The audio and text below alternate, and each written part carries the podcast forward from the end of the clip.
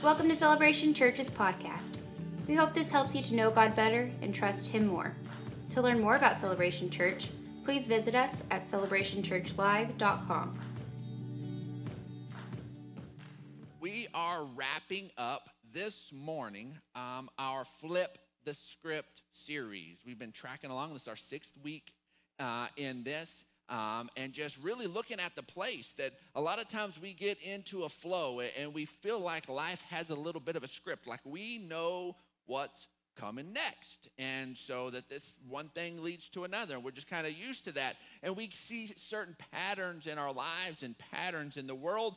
But when Jesus gets interjected, when Jesus gets on the scene, he flips the script all the time.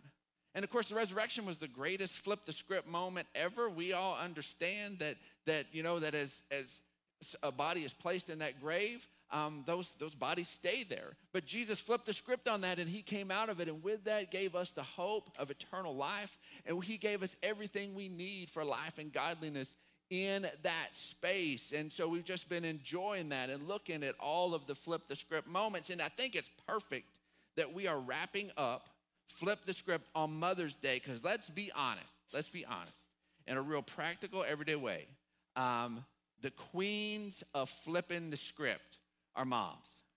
Moms are just super good at that. You've lived it, you've known it, you've seen it in your own household. You have flashbacks to some of these moments as a kid. And if you have forgotten what this looks like, well, then Cutie and I are going to kind of remind you of some of these scenarios. And so, and, and in this, little little moment we're about to have. Uh, she's gonna she's gonna play the role of mom. I think she'll do a pretty good job of it.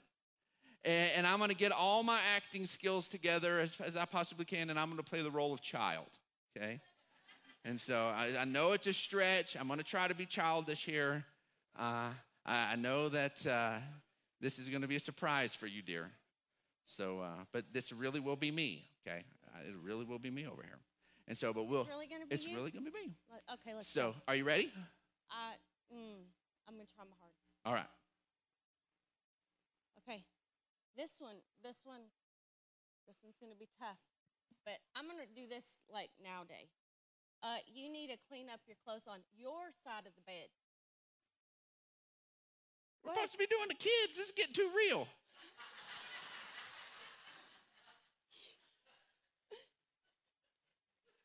clean up my room. Clean up my room, Mom. No. Uh, Okay, can, I- can, I, can I watch one more episode? Can I watch one more episode, Mom? Please. Can I watch Child, one more? we to have one more episode.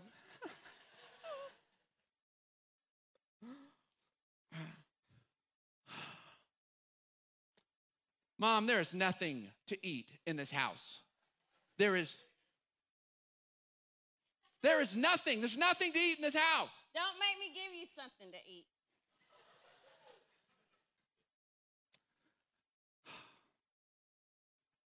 Life's just not fair.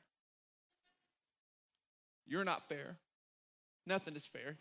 You're not treating me fair. This just isn't fair. You know what isn't fair? What carrying you did to my hips. That isn't fair.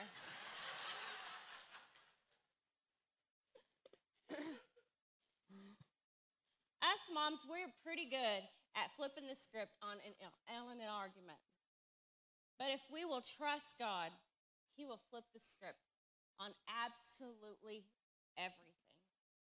And that is what really the story of Jesus is about. Um, because when we look at, at religion as a whole, when people begin to have an idea that maybe there's a God out there, they immediately begin to tie this idea of God with God being angry, God being distant, God being condemning, and that then a religious system begins to be built about around whatever God it is, because since God is distant and He's angry and, and He is and He's condemning, well then here's our religious system to be able to appease this angry God, to be able to, to make things right, and you do this and you sacrifice this and you keep these laws and you do all of these different things, and maybe, just maybe, you'll get a little God wink and a little blessing and, and come into your life. And then God is not like that at all. And Jesus came to prove that God is not that way. Jesus came to show us And in fact, that's the reason he came into the world. And most everybody can quote off the top of their head John 3 16. But John 3 17, the very next verse tells us this that God did not send his son into the world to condemn the world, but to save the world through him. All of a sudden, all of the religious narrative, all of the religious script got flipped because Jesus doesn't show up to condemn us. Jesus shows up to save us. He become to, to show us that, that God loves us and God demonstrates his love for us and that while we were yet sinners, Christ died for us. This internal narrative, this internal dialogue about who God is and what he's done, that God wanted to completely flip that and do that by sending his son.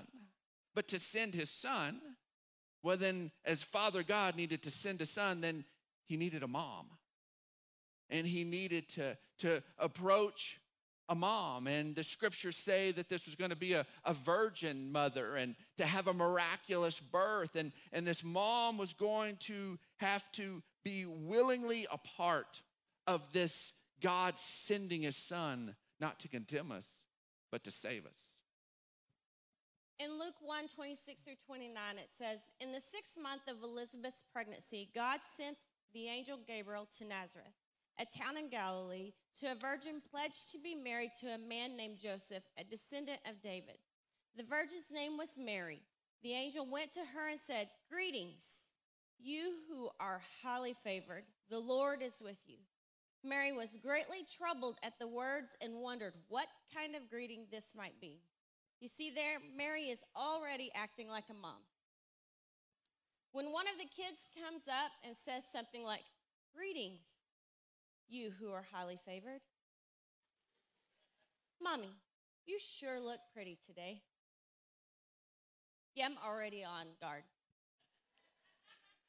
What did you do? I just remembered that you are the best mom in the whole world. What do you want? That greeting makes any mom greatly troubled at those words and wondering what kind of greeting this might be. And depending on the age of your child, we're probably grabbing our wallet. Because he coming after your dollar bills. You know what I'm talking about? I know in our house that's what happens. They don't go after dad's dollar bills because he ain't got none. he coming after mine because I'm the cash mama. It's true. It's the truth. And so, yeah, just right from the bat, we see Mary, uh, you know, act like a mom. What, what's going on with this? And, and so she, in, over the next few verses, investigates as this angel is telling about what God is wanting to do in the earth, something incredibly special and involve her, and, and that the, the Holy Spirit was going to come and overshadow her, and she was going to become miraculously uh, pregnant and conceive the, the Savior of the world and the, Messiah. And so there's this dialogue that goes back and forth. And then in verse 38 says, And Mary said, Behold, I am the servant of the Lord. Let it be to me according to your word. And the angel departed from her.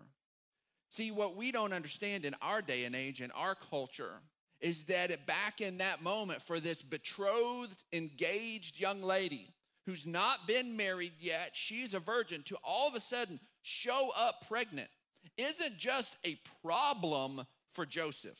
It's not just something that raises an eyebrow around town. Under the Jewish law and the, Levitical law, that here she was now this person who had stepped outside the law was scandalous, and that there were significant repercussions.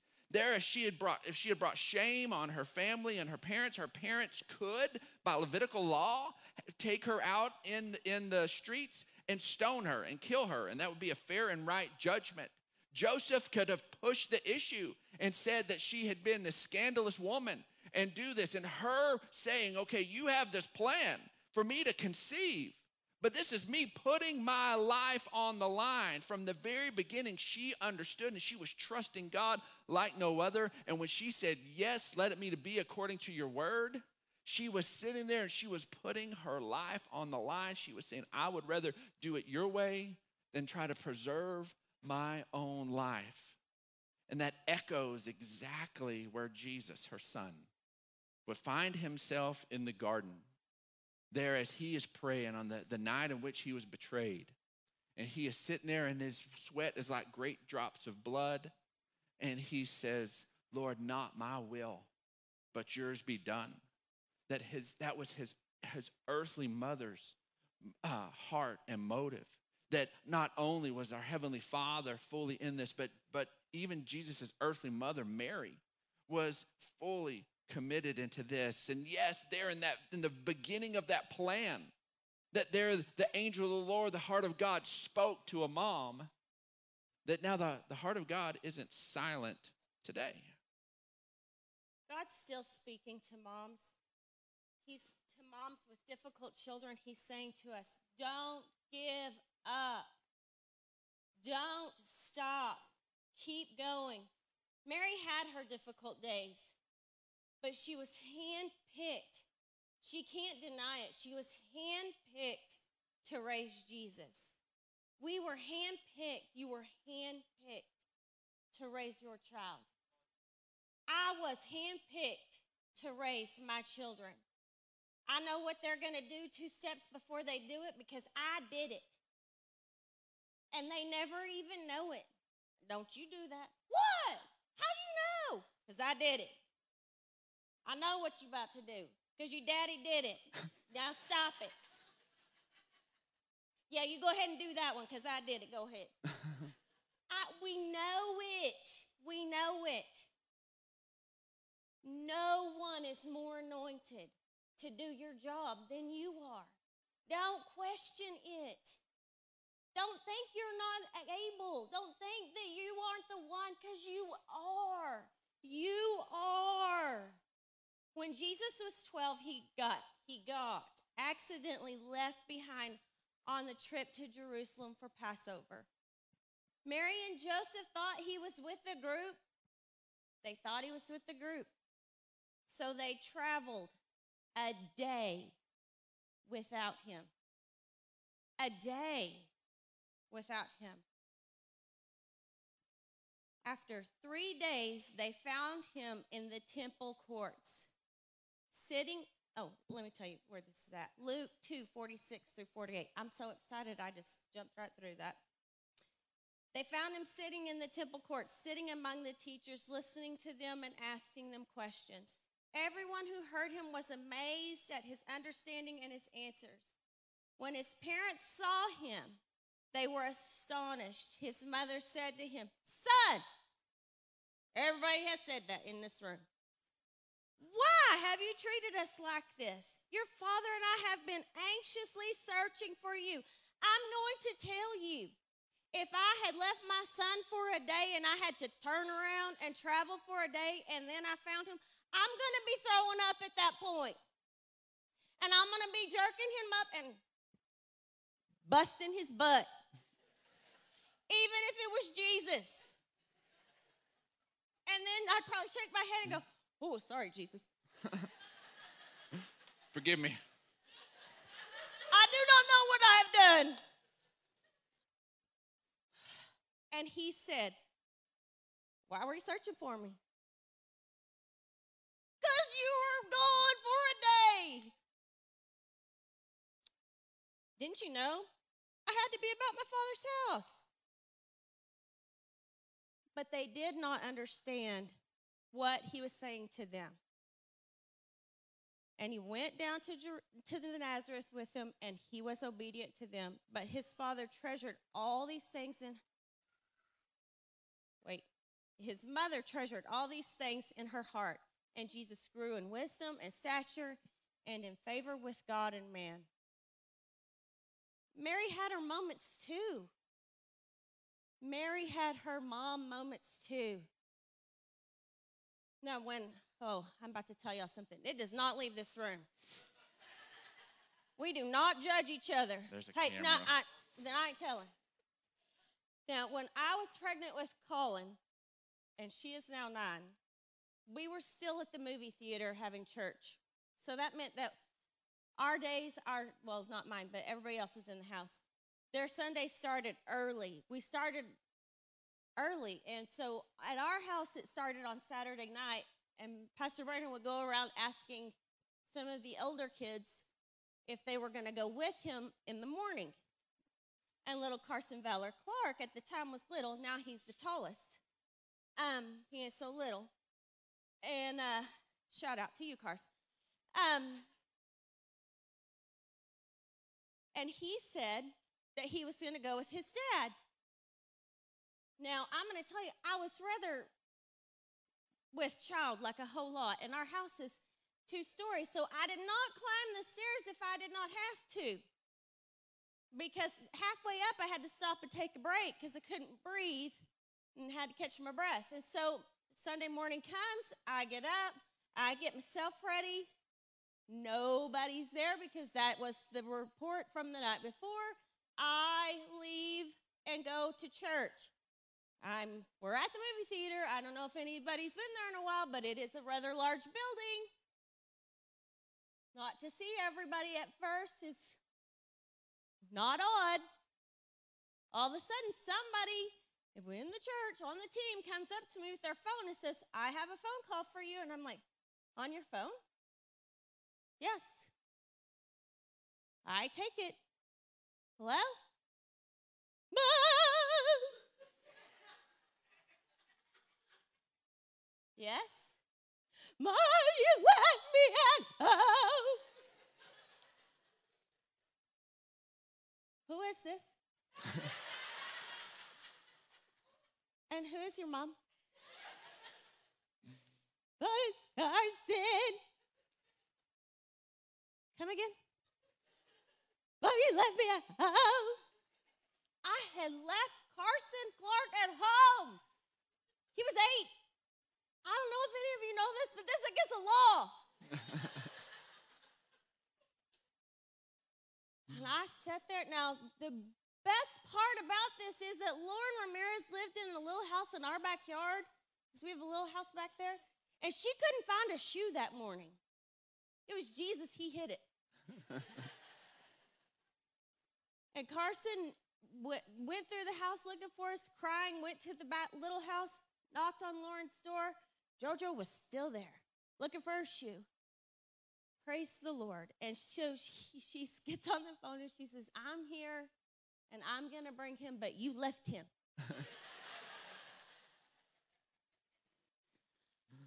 From, I don't know, do any of y'all, have y'all ever seen Lauren drive? if you actually saw her, that is a good day. The girl can drive. She can drive. Yeah, he is. The 72 hours that it took her to get to the church, I paced the foyer, waiting. I understand what Mary is saying here that it took her however long to get back to Jesus. And when they finally got to the church, I was bawling, Carson was bawling, and we just hugged. I mean, I, how do you leave your kid? I do not know. I looked at him, I was like, son, I am so sorry. You said you were going with your dad. I changed my mind. Your dad did not tell me. It's Brandon Clark's fault. It's pretty much true. What we cried, I was like, You are not going to ch- kids' church. You're sitting right beside me. The boy did not leave my side. It was like, You're not going anywhere. I, oh my gosh. Traumatized. I said, I am the worst mom. I did not get mom of the year that year, that, that day, or any day for a while after. I was like, Carson, what can I buy you? I mean, remember that story about Carson trying to buy a piece of land on a you know, a square foot in our back. I was like, you can have the whole backyard. I'll just give you the deed. I'm, oh my gosh, I was so scarred from it. We are not defined by our lowest moments. Even though I felt like it, like the worst mom ever, here I am about to have a baby and I'm leaving the youngest one at home. Oh, it's awful. It was awful. But it didn't make me a bad mom. It didn't, even though I, that was my emotions told me, it did not make me a bad mom. It was a low moment, but I'm not defined by that. Mary was not defined by that moment of losing Jesus. Yeah, praise God. We don't, it's not the first thing that pops into our head when we think about Mary, the mother of Jesus. We don't think about, oh yeah, the lady that left Jesus for three days. We don't think we don't think about that. It's very much part of the narrative, and it's very it's very much uh, part of it. Um, but that is not the truth. We're not defined by those. And so when we're dealing with the low moments, um, man, just just keep going. Don't just stay faithful. Just keep going. God, God is faithful. But then on the other side of it, um, there's a place where when you're experiencing a victory, uh, cherish it. Cherish it. Moms tend to move from one task to the next task. Uh, they tend to move from one thing to another thing. And, and a lot of times, sometimes it's as if you don't even see the victories. It's that a victory actually just feels like a catastrophe avoided.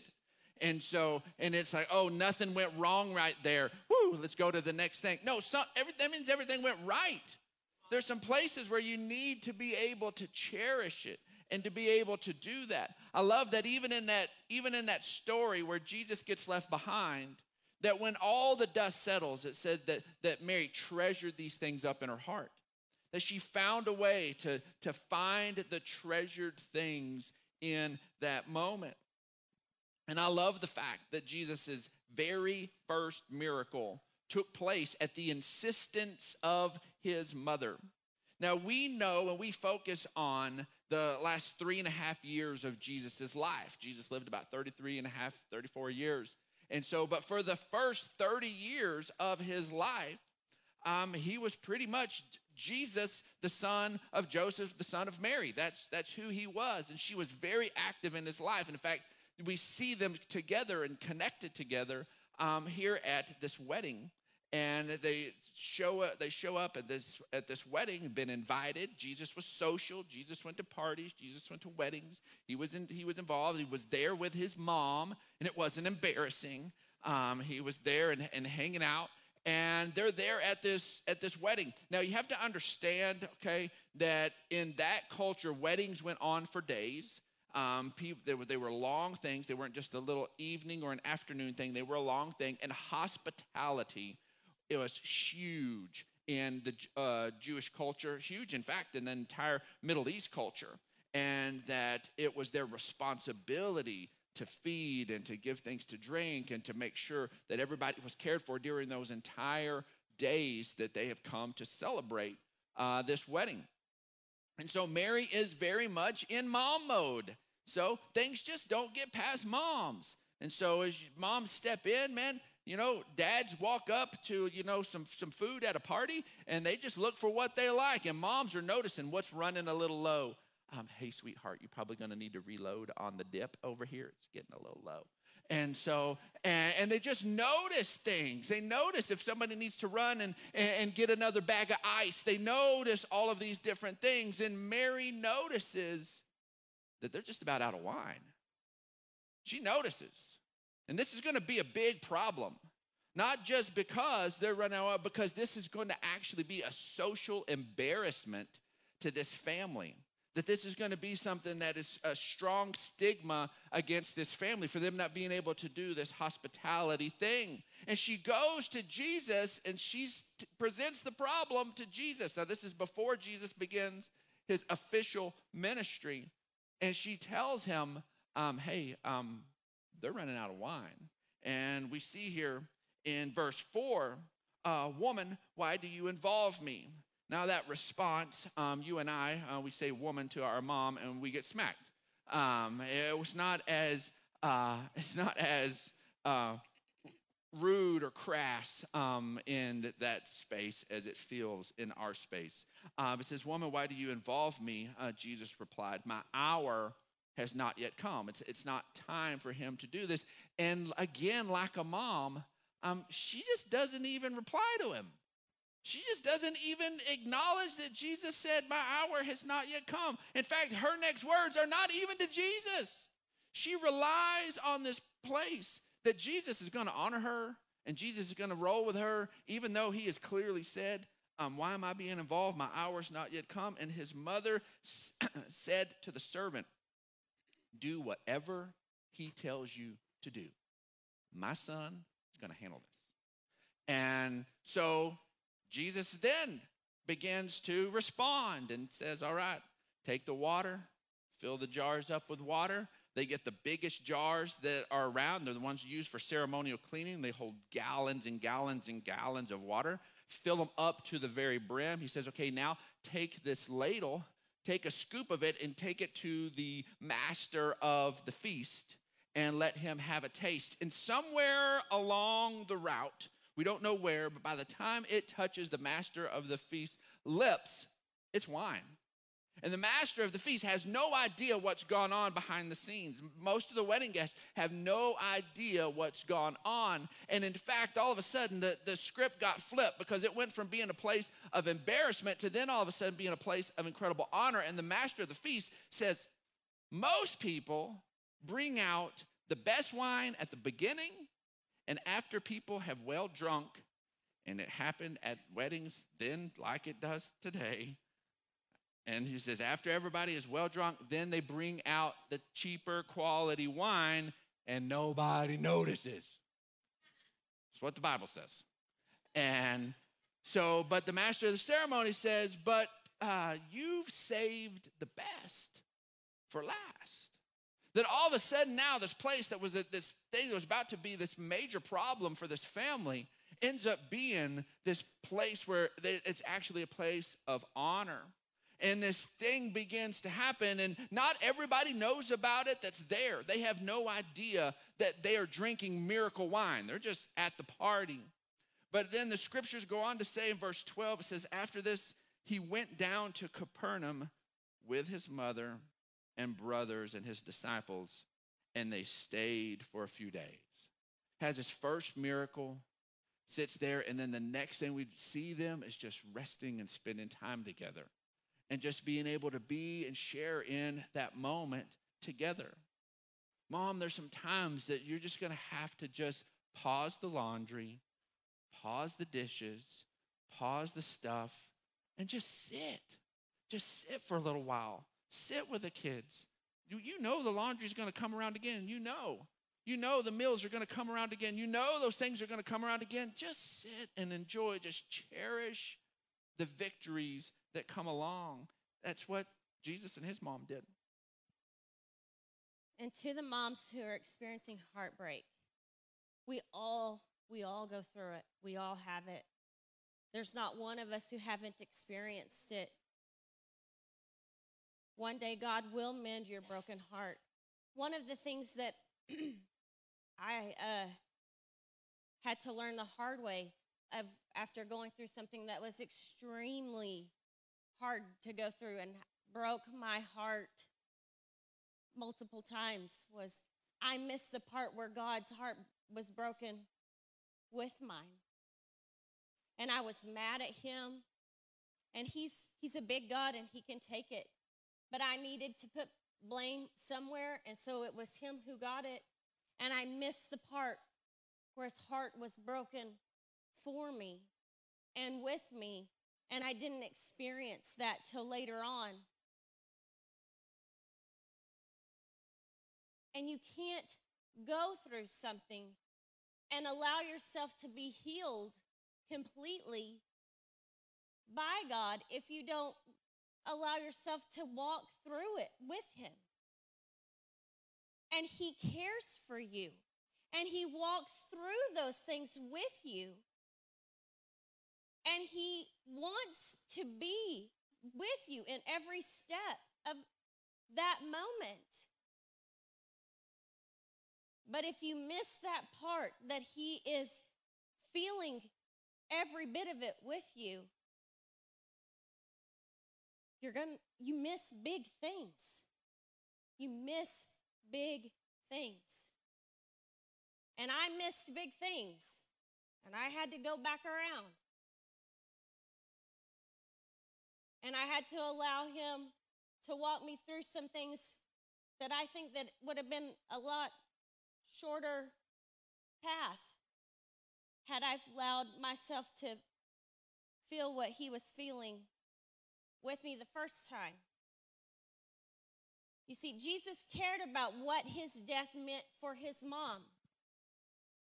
In John 19, 25 through 27, it says, Near the cross of Jesus stood his mother, his mother's sister Mary, the wife of Clopas, and Mary Magdalene.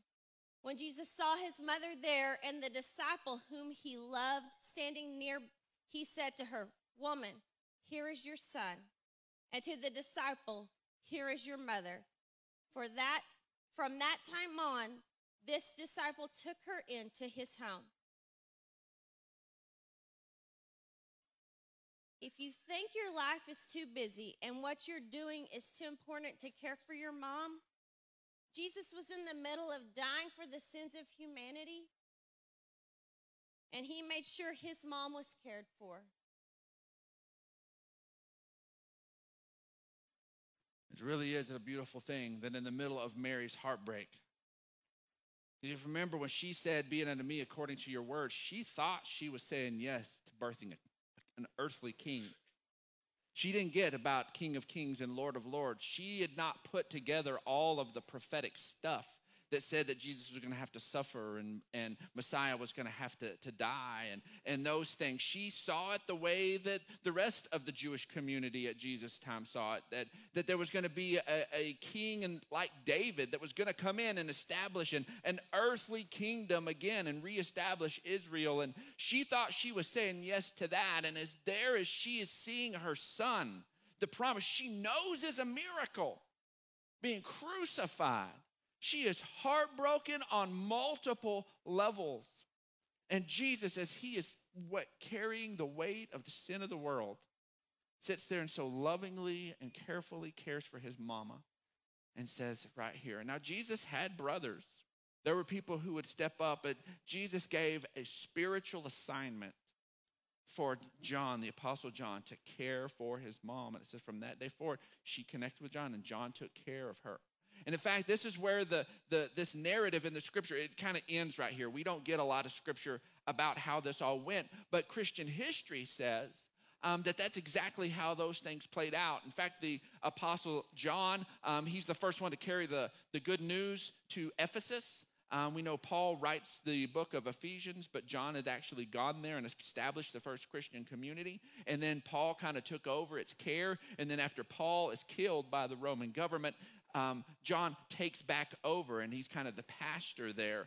And if you go to Ephesus today, whether or not this is the truth or not, we don't know, but Christian history and Christian tradition says so, um, that there's this little stone home um, that is attributed that it that, that was Mary's house, and it was the little house she lived in, while John lived in a house very nearby. In fact, the Isle of Patmos, where John li- lived the remainder of his days, in exile is right there close to Ephesus. And so we just see this place that, that not only did, did she have a, a, a mended heart, but she was an active, vibrant part of the early church. She's there helping to care for and, and lead a Gentile congregation. She's there in Ephesus and she's making a difference. And we see that sure enough, even out of her heartbreak, something beautiful and ministry came up out of there. Psalms 34, verse 18 says, The Lord is close to the brokenhearted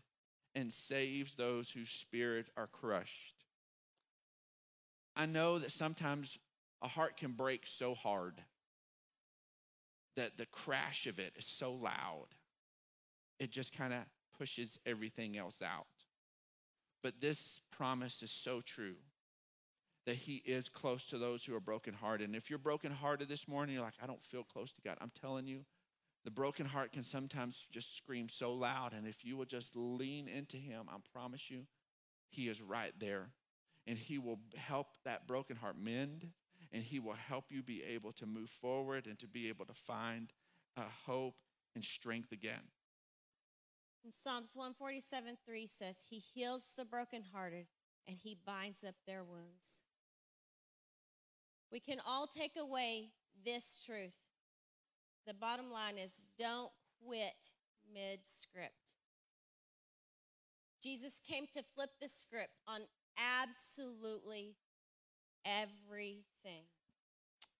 He did. And so, in that, we want to create a moment right here and now that if you're here and you're ready to embrace that truth, that God isn't angry, He didn't send His Son to condemn the world, but to save the world through Him, to save you through Jesus. And you're ready to place your faith in that, not in your ability to do some sort of religious activity or even a religious moment right now, but in what Jesus accomplished for you all the time ago. If you're ready to place your faith in that, if you just create a quiet moment, if you just lift your hand and you're ready to say, Yes, Brandon, I want to place my faith in Jesus this morning. Praise God. Praise God. Praise God. Thank you, Lord. Believers, if you'll just lift your voice with these, we're going to pray together. I'm going to loan you some words. Say, Heavenly Father, thank you for loving me. Thank you for loving me so much that you sent Jesus. And Jesus' death, it covers my death. And Jesus' life, it gives me life. Today I'm your child, and you're my father. Heaven's my home. And I give you permission to change me from the inside out. In Jesus' name, amen. Thanks for listening to this week's message from Celebration Church. We hope you'll stay connected by following us online. You can find us on Facebook, Instagram, and Twitter.